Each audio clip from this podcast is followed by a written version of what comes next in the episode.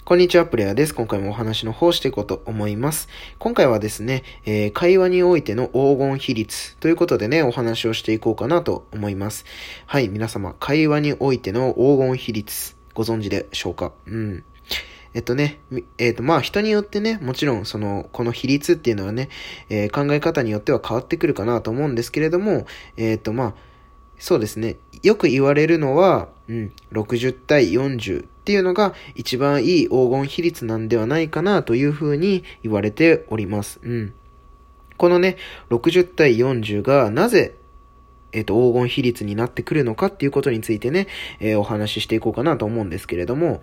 えっ、と、このね、会話、会話において、えー、60対40っていうのは、もちろん、えー、相手が60%喋ってもらって、自分が40%喋るでも、自分が60%喋って相手が40%喋るでも、まあいいんですけれども、うん。なぜこの6対4っていう数字がね、いいのか。うん。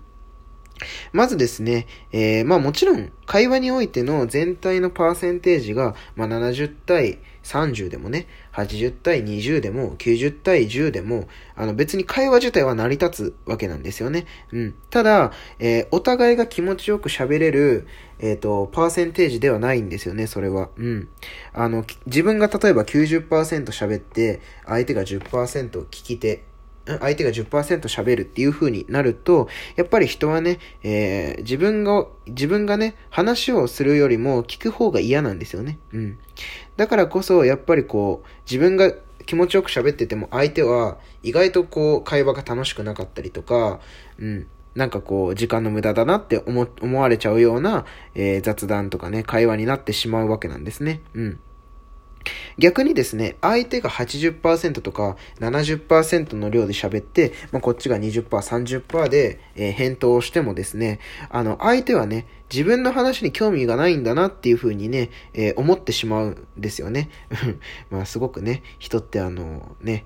自分勝手なね、生き物だなというふうに思うんですけれども、まあそれがね、えー、リアルなわけでございます。うん。だからこそ、えー、60対40の割合で、えっ、ー、と、お話をするとね、よりこ